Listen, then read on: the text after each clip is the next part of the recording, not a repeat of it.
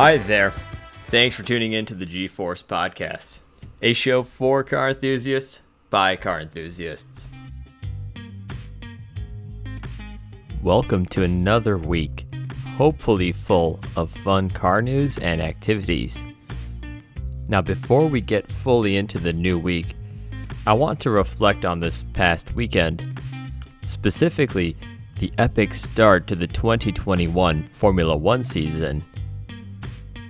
What a race! Bahrain 2021 provided so many memorable moments. Definitely a great way to start the season. Just a heads up, I'm going to be discussing some key parts from the race, so this is your obligatory spoiler alert.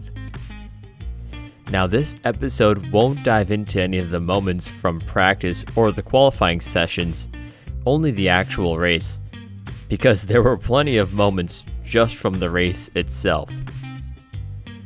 Now, the race started off as any normal F1 race. There's the formation lap before the actual race. Max Verstappen, in pole position, led the field through the track at a rather brisk pace for a formation lap, but overall, nothing too abnormal. Until all of a sudden, the other Red Bull car crawled to the side of the track and then stopped. Yup, Sergio Perez's car stopped halfway through the lap. The onboard footage showed that his car actually completely lost power the dash screen had gone completely off. So this forced the field to run another parade lap, while Perez miraculously got his car running again and went back to the pits to start the race from pit lane. Now, because of this extra parade lap, the actual total racing laps dropped from 57 to 56 laps for the race. We'll come back to this detail later on. Anyway, finally we get to the lights counting down to the start of the actual race. Lights go off, cars storm off. Verstappen holds off second place Lewis Hamilton to the first corner, while fourth place Charles Leclerc sneaks up on Valtteri Bottas to take third place. Lots of fun racing action. Great to see the cars competing again at the start of this new season. And then, all of a sudden, a car goes flying off the track sideways and into a wall. At corner 3. Still the first lap. Nikita Mazepin's Haas car loses the back end, leaving a corner, spinning him off the track and into the wall. The field went into a full caution as Mazepin's car was removed from the track. This was not a great way to start off Mazepin's F1 career. Anyway, by lap 3, we're back to the green, so full on racing. Although, there would be a few more incidents in the next few laps. First up, lap 4 saw Mick Schumacher in the other Haas car spin out as well, but he managed to keep off the wall and continued his drive. Now, Bahrain's track surface is notorious for being pretty brutal to the rear tires, but two spinouts with one type of car, specifically with the Haas car, I don't know. Is it just the inexperience with those two drivers being in their first Formula One season, or is it some sort of car design? We'll see as the season goes on. Anyway, while trying to defend from an overtake, Pierre Gasly bumps into Danny Ric's car, shearing off the AlphaTauri's front splitter. This forced another caution to collect the carbon debris off the track, and it also forced Gasly back into the pits for a new splitter. Something interesting to point out Gasly dropped significant number of positions. I believe it was around 10 positions in one lap due to missing that front wing. That's just how important aero is in F1. By not having that front wing there, Gasly lost a lot of front grip, which means he couldn't take corners nearly as quickly or enter them as quickly. He also lost a lot of braking downforce. Aside from these incidents, there was also some pretty fantastic racing. The battle for 3 through 5 was quite intriguing in the opening laps, with Leclerc, Bottas, and Lando Norris all duking it out and trading spots for those three positions. And Checo, well, after the disastrous formation lap, and then having to start from the pit, Checo ended up recovering 12 spots by the 10th lap. Some fantastic progress.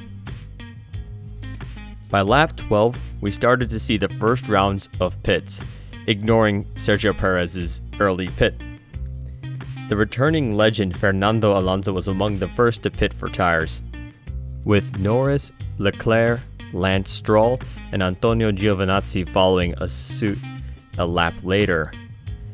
In lap 14, Lewis Hamilton, who was in second place at the time, pulls into the pits to swap out his tires for a new set of hard tires.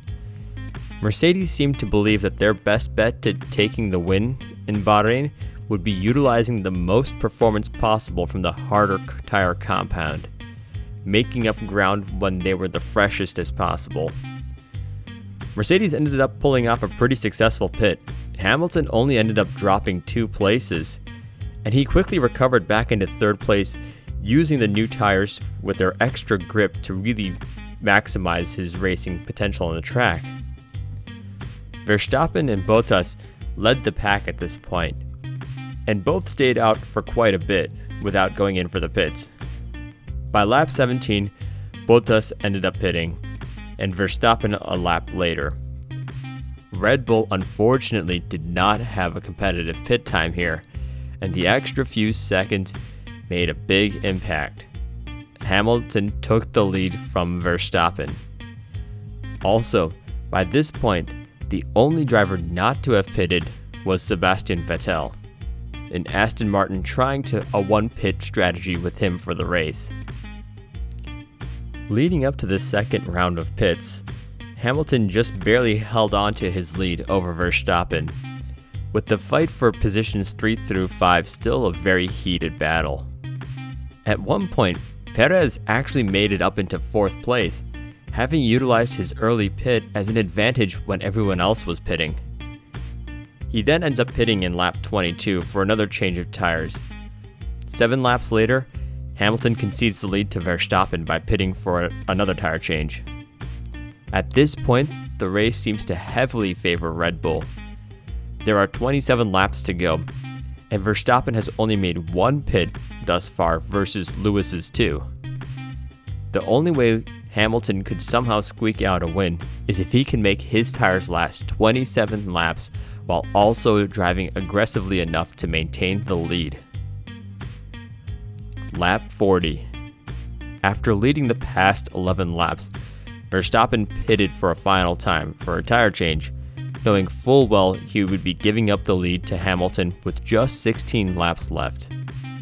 Red Bull knew that they had the faster car especially now with the newer tires really giving them an advantage.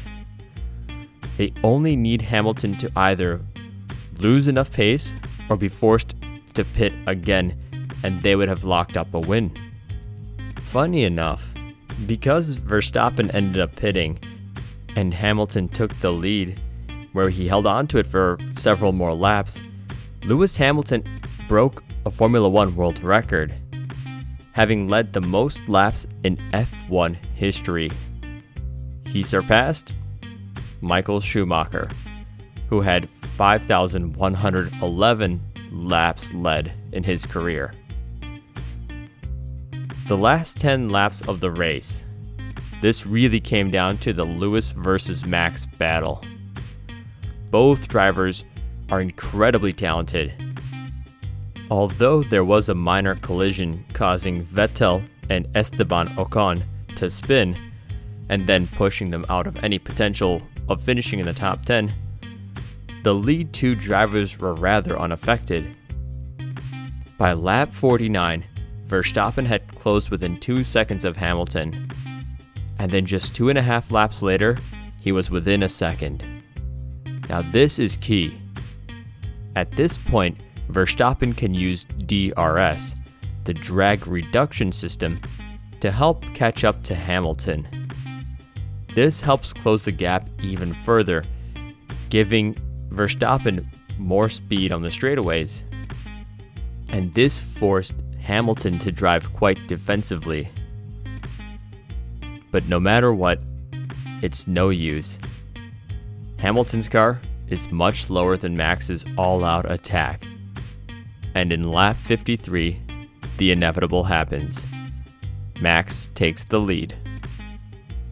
Lewis gets caught behind a slower car and pulls to make an overtake, forcing Max to make a wider overtake.